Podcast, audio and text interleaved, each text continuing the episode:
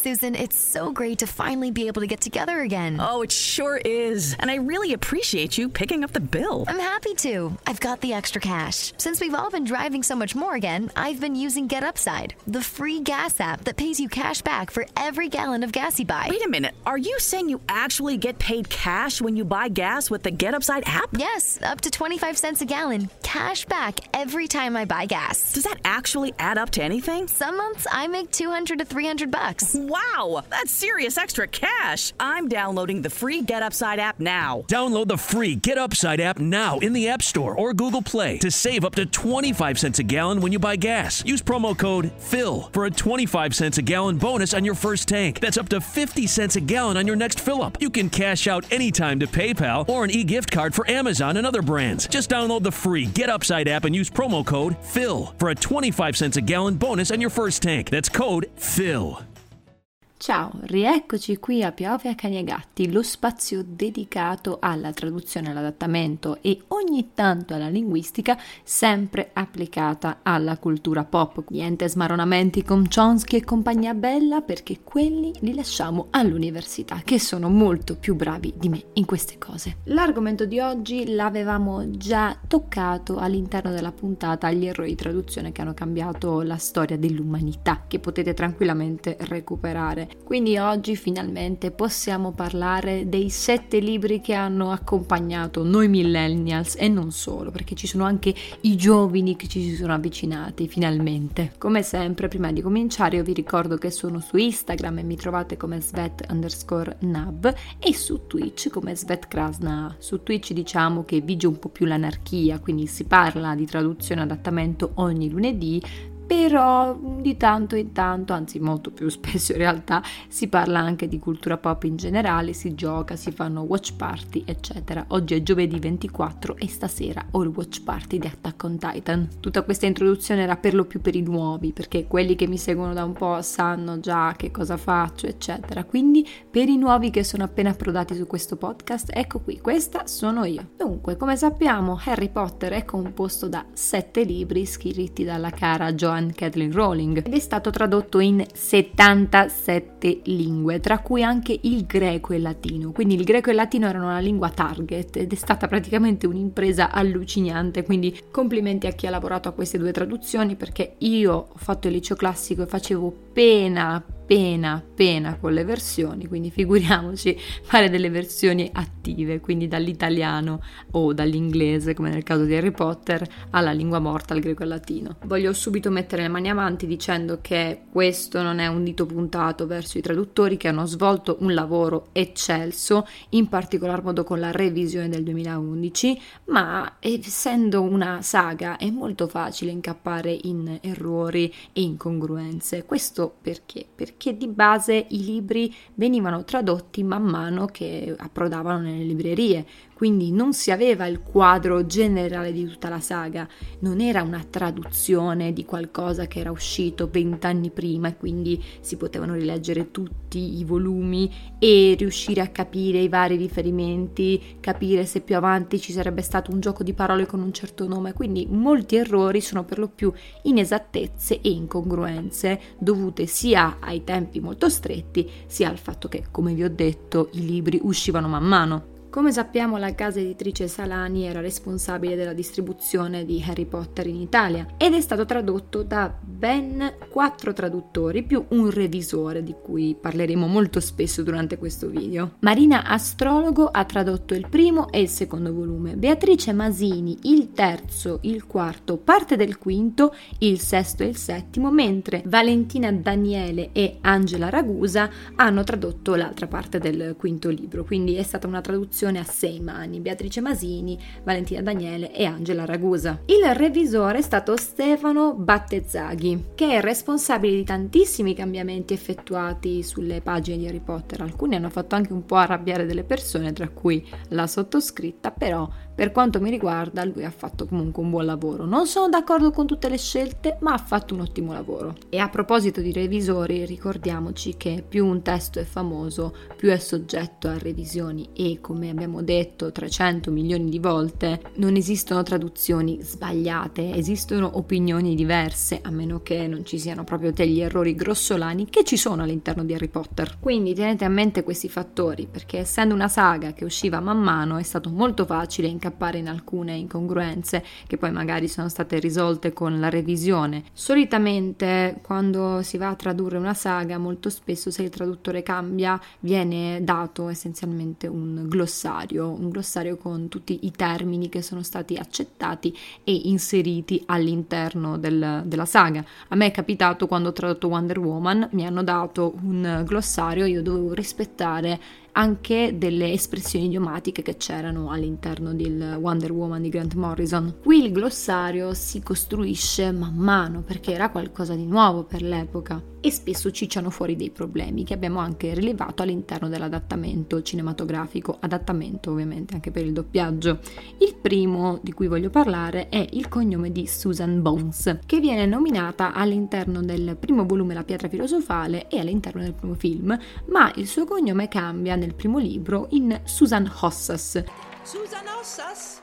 Bone, come sappiamo, vuol dire osso, quindi ossas essenzialmente è un nome parlante. La traduttrice in quel momento ha pensato, cavoli, si chiama Bones, riferendosi magari alle ossa, magari più avanti ci sarà un gioco di parole con questo cognome, quindi forse è giusto italianizzarlo. Senza contare che si tratta comunque di un romanzo per ragazzi, quindi è molto facile beccare dei nomi parlanti e adattarli in italiano cosa che si fa diciamo sempre meno, infatti lo possiamo notare con la nuova traduzione di Harry Potter dove Severus Piton per esempio è diventato Severus Snape mantenendo il nome originale, dipende anche dalla casa editrice, dalle richieste delle case editrici. La domanda però sorge spontanea, ok l'abbiamo chiamata Susan Hossas all'interno del primo libro, perché non continuare? Quindi probabilmente è stato quello il problema più grosso. Nei film si nota poco perché Susan John Bones praticamente sparisce, non c'è più, c'è solo nel primo, nel primo film se non ricordo male, invece nei libri viene citata almeno un altro paio di volte. Adesso ci spostiamo sulla terminologia, ovvero parliamo dei goblin, che inizialmente sono stati tradotti come folletti. Tutti quanti sappiamo che folletti in inglese di solito è pixies e che il goblin è una creatura a parte e questa cosa però viene spesso dimenticata all'interno di Harry Potter. L'errore più grande lo troviamo quando incontriamo il Goblin Liaison Office, ovvero un ufficio del Ministero della Magia, che è stato tradotto prima ufficio delle relazioni con i goblin e successivamente ufficio delle relazioni con i folletti. Quindi nella stessa saga viene tradotto in due modi completamente diversi e questo si aggiunge all'ulteriore confusione. Infatti nel settimo libro i folletti a un certo punto parlano goblinese. Fortunatamente Battezaghi ha chiamato i goblin gobli e i pixies folletti, risistemando tutto il macello che si è creato, che tra l'altro c'è stato anche per quanto riguarda la parola incantesimo. All'interno di Harry Potter infatti non esistono solo gli incantesimi, esiste una terminologia molto più vasta. Infatti c'è spell, Charm, Hex, Curse e Jinx. Ilaria Katerinov nel suo Lucchetti Babbani e Medaglioni Magici ha risolto questa cosa facendo notare che la Rowling voleva espressamente categorizzare tutte le magie all'interno di Harry Potter.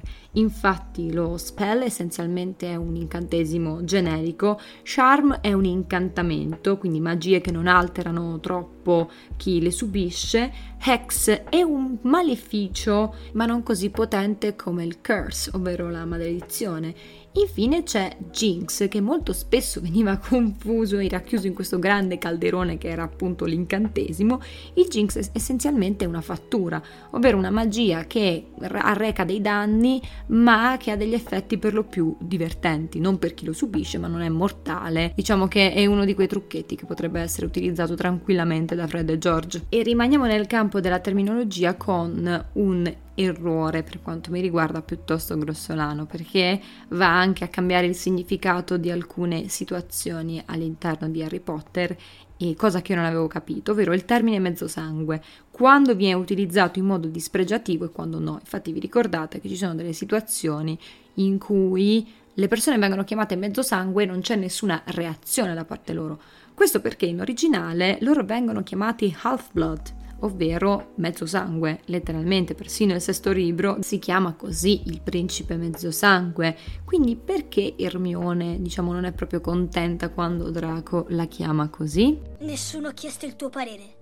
Sporca mezzo sangue perché in originale non l'ha chiamata Half-Blood, ma Mud-Blood, ovvero qualcosa di più simile a sangue sporco, che è molto offensivo rispetto a Half-Blood, oppure a Muggle-Blood, ovvero sangue babbano. Quindi tutto ciò si è andato a perdere e ha creato anche un po' di confusione, però la sospensione dell'incredulità è sempre nostra amica, ma nella revisione del 2011 tutto ciò è stato cambiato e i nomi sono stati messi al loro posto, infatti infatti Mudblood è diventato Sangue Marcio, che è molto molto carino secondo me. Ritornando alle incongruenze, chiamiamo in causa il riccio corno schiattoso dell'Ordine della Fenice, in originale Crumple Horned Snorcock. Analizziamo prima la parola in originale. Crumple horn si riferisce a un corno piegato, un particolare corno però dall'aspetto un po' più vissuto, diciamo, e invece snork è un onomatopea per il grugnito. Quindi diciamo che riccio corno schiattoso ci ha provato un attimino ad arrivarci al significato originale, però non viene chiamato soltanto così, a volte viene chiamato anche snorticolo cornuto, che per quanto mi riguarda è un po' meno corretto di riccio corno schiattoso, perché il riccio corno schiattoso ti dà effettivamente sia l'idea di, mato- di onomatopea, sia l'idea del, del, corno, quindi ti immagini questa creatura cornuta. Il, lo snorticolo cornuto sembra una malattia, perdonatemi, e anche qui nella revisione è stato mantenuto riccio corno schiattoso, che personalmente io adoro. Arriviamo a quelli che secondo me sono veri e propri errori o disattenzioni attenzioni. Quindi arriviamo all'ufficio fraintendimenti, o meglio, così è stato tradotto all'interno del sesto libro, Office of Misinformation, una traduzione più precisa sarebbe stata ufficio di disinformazione oppure ufficio disinformazione, tanto per rievocare ufficio informazioni, eccetera. L'errore qui è stato non capire cosa voglia dire veramente misinformation, perché misinformation vuol dire proprio un'informazione errata che disinforma. Il fraintendimento è qualcosa di casuale, non voluto dal soggetto, quindi non va a sottolineare l'assurdità qualità dell'ufficio. Sì, è assurdo ma non abbastanza. E proseguiamo con un errore, per lo più di distrazione in realtà, perché sto parlando appunto della Bat Boogie Hex, ovvero della fattura quella delle, delle, caccole del pipistrello, insomma, giusto per farci capire. La fattura orcovolante tradotta in italiano. Questo perché? Perché il boogie è uno spirito maligno del, del folklore per lo più norreno o britannico, non ricordo bene, vi prego correggetemi, ed è appunto un orco. Il problema è che la magia in questione faceva ingrossare le, le tue caccole e grandi quanto un pipistrello, addirittura gli spuntavano queste alette da pipistrello e continuavano ad infastidire il povero malcapitato quindi l'orco non esiste in questa maledizione, ci sono delle caccole. E infatti boogie vuol dire caccole. Di errori di distrazione di questo tipo ce ne sono tanti, ce ne sono alcuni ad esempio che hanno completamente modificato una frase, non sono tantissimi però sono piuttosto comuni all'interno di, di Harry Potter, della saga di Harry Potter, in particolare una frase Hagrid was the only one who even sent him letter, ovvero nel libro viene tradotto come come Hagrid era l'unica persona che non gli scrivesse mai, che è completamente il contrario. Cioè Hagrid era l'unico che almeno gli scriveva delle lettere e questa cosa essenzialmente va a modificare completamente il significato della frase, il che è anche normale considerato i tempi stretti di un traduttore, però può creare dei danni piuttosto grossi anche perché vanno a modificare la personalità di un personaggio, addirittura come in questo caso la storia, tutto ciò che le sue intenzioni, quello che ha fatto, le sue azioni.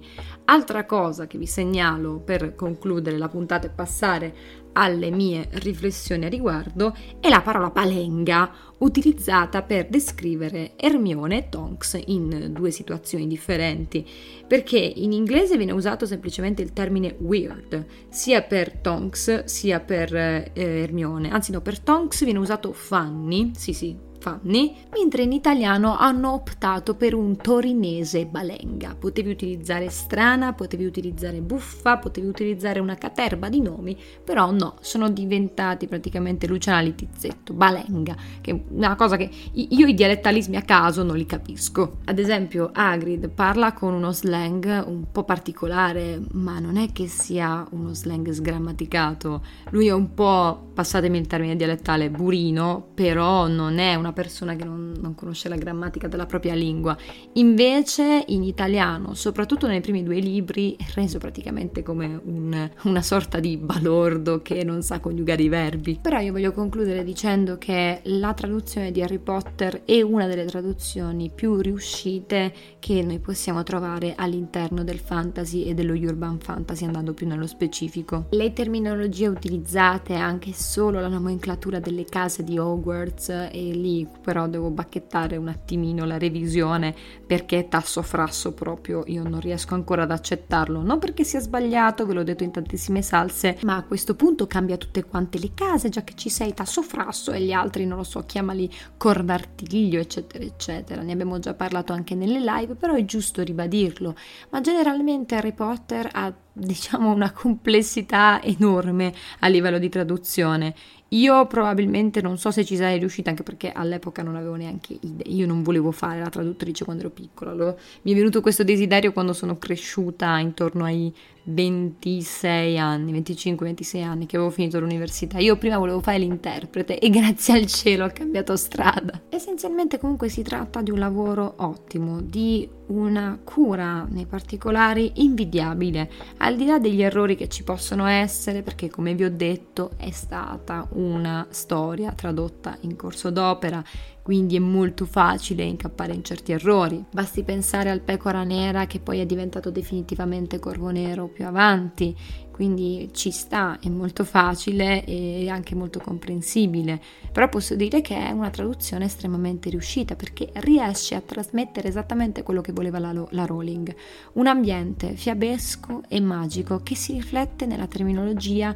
e anche nei nomi dei personaggi che a volte sono parlanti, a volte no, a volte non, sono, non lo sono più perché nella traduzione alcuni sono stati cambiati, è stato mantenuto l'originale, il che ci può stare perché i ragazzini dell'epoca non sapevano bene l'inglese come, come, i ragazzini di adesso. In più c'è anche molta più familiarità con l'inglese rispetto a prima, è molto più facile trovare dei nomi bizzarri in inglese, basti pensare che adesso non traducono più i nomi Giappone, dal giapponese, che prima utilizzavano dei sostituti assurdi, che ne so, tipo Tinetta nell'esempio, però non ricordo come si chiamava in originale, però Tinetta è una roba abbastanza brutta. Questo è per dirvi che gli errori ci possono essere in qualsiasi opera letteraria ed è per questo che ci sono i revisori ed è per questo che ci sono le riedizioni e qua sto guardando le persone che inveiscono ancora sotto avio fatica per la riedizione del Signore degli Anelli che io per prima non gradisco. A me non fa impazzire il modo in cui è stato tradotto il Signore degli Anelli, però è stato un buon lavoro. Detto questo però io adesso vi lascio alle vostre riflessioni riflessioni e magari ne parliamo nelle prossime live oppure su Instagram. L'unica cosa brutta del, del podcast è che non c'è l'interazione diretta con voi e voi vi dovete sorbire le mie parole così al vento. Quindi un abbraccione a tutti voi e ci sentiamo alla prossima. When you get Xfinity Internet, Flex is included free, and finding what to watch on TV is now as easy as popcorn. This is a way better way to watch. Go to Xfinity.com, call 1 800 Xfinity, or visit a store today to get a great offer on internet and add Flex for free. Restrictions apply. Susan, it's so great to finally be able to get together again. Oh, it sure is. And I really appreciate you picking up the bill. I'm happy to. I've got the extra cash. Since we've all been driving so much more again, I've been using Get Upside, the free gas app that pays you cash back for every gallon of gas you buy. Wait a minute. Are you saying you actually get paid cash when you buy gas with the Get Upside app? Yes, up to 25 cents a gallon. Cash back every time I buy gas. Does that actually add up to anything? Some months I make 200 to 300 bucks. Wow, that's serious extra cash. I'm downloading the free Get Upside app now. Download the free Get Upside app now in the App Store or Google Play to save up to 25 cents a gallon when you buy gas. Use promo code FILL for a 25 cents a gallon bonus on your first tank. That's up to 50 cents a gallon on your next fill up. You can cash out anytime to PayPal or an e gift card for Amazon and other brands. Just download the free Get Upside app and use promo code FILL for a 25 cents a gallon bonus on your first tank. That's code PHIL.